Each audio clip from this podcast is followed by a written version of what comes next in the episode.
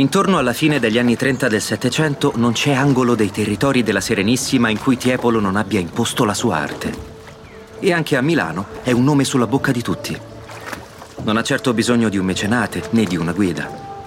Nel 1743, però, ritorna in città Francesco Algarotti, illustre veneziano dalle altrettanto illustri discendenze, in missione per conto del re di Sassonia e con il compito di acquisire opere per la già leggendaria Galleria di Dresda. Opere del passato, ma anche nuovi dipinti. Sarà lui a cercare l'artista più importante della città. Non c'è dubbio su chi sia quel nome. Tiepolo. Mio padre e Algarotti iniziano a passare sempre più tempo assieme e decidono che il quadro da portare al cospetto di Augusto III sarà il banchetto di Antonio e Cleopatra. Un dipinto con un'ambientazione molto lontana nel tempo, ma che racconta molto di più di quanto ci si possa immaginare del Tiepolo e del suo mondo.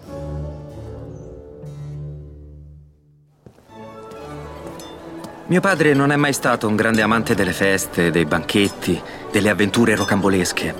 Però Venezia non è sempre stata identificata con lo sfarzo, la dissolutezza, i piaceri della carne.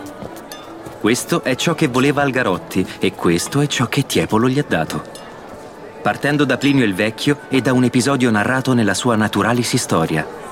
Plinio racconta che Cleopatra, per stupire Antonio, sciolse una perla di raro valore nell'aceto.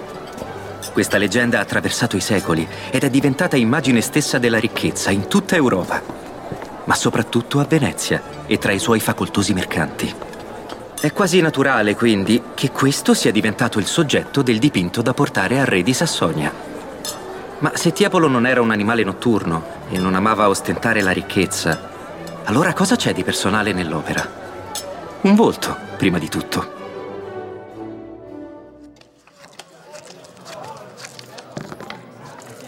Un volto che è stato tante donne, una più grande dell'altra. Cleopatra, Campaspe, la figlia del faraone, ma che per Tiepolo è stato prima di tutto il volto della donna di cui si è innamorato da ragazzo, che ha sposato segretamente a 17 anni e che ha amato per tutta la vita. Sua moglie, Maria Cecilia Guardi.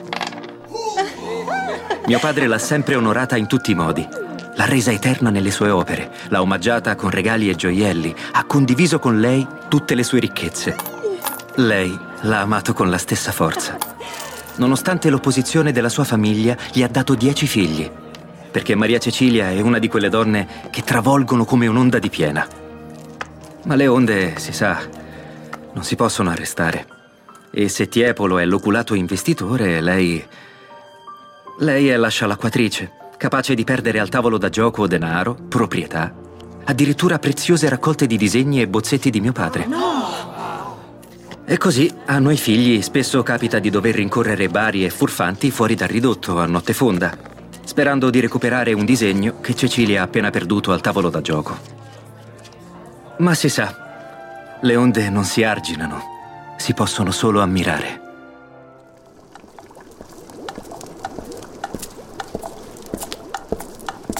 Sempre stato impossibile prevedere se i colori sarebbero bastati.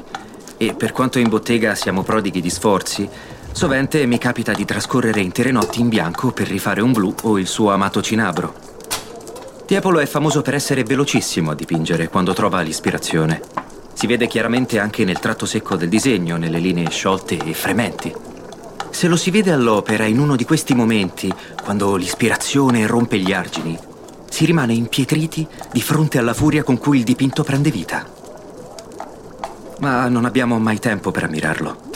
Noi siamo gli alchimisti dell'arte e dobbiamo dargli i colori.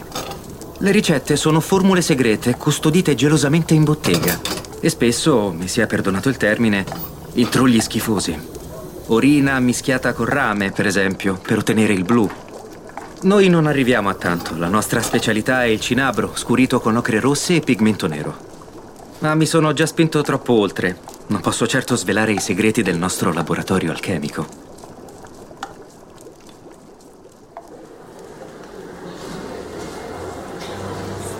Quando il Tiepolo si reca a teatro, c'è una cosa che gli interessa più della rappresentazione. Sono le reazioni degli spettatori. I momenti di silenzio prima della risata o dello spavento. È come se cercasse di rubare la ricetta dell'intensità per metterla nella sua arte Ci penso sempre quando vedo il suo Antonio e Cleopatra. Oltre a quello di mia madre, ci sono molti volti che ha già rappresentato in altri dipinti o affreschi, come se si trattasse di attori di una compagnia che interpretano scene diverse. Sono tutti vestiti, a parte Antonio, con abiti di foggia moderna, rubati ai migliori sarti della città, in modo da annullare la distanza tra chi guarda e la scena. E poi le azioni, il cavallo trattenuto a stento, il viavai dei servi e la loro espressione preoccupata, gli animali, il tutto per provocare quel momento di silenzio prima del prorompere dell'emozione. Il momento dell'intensità.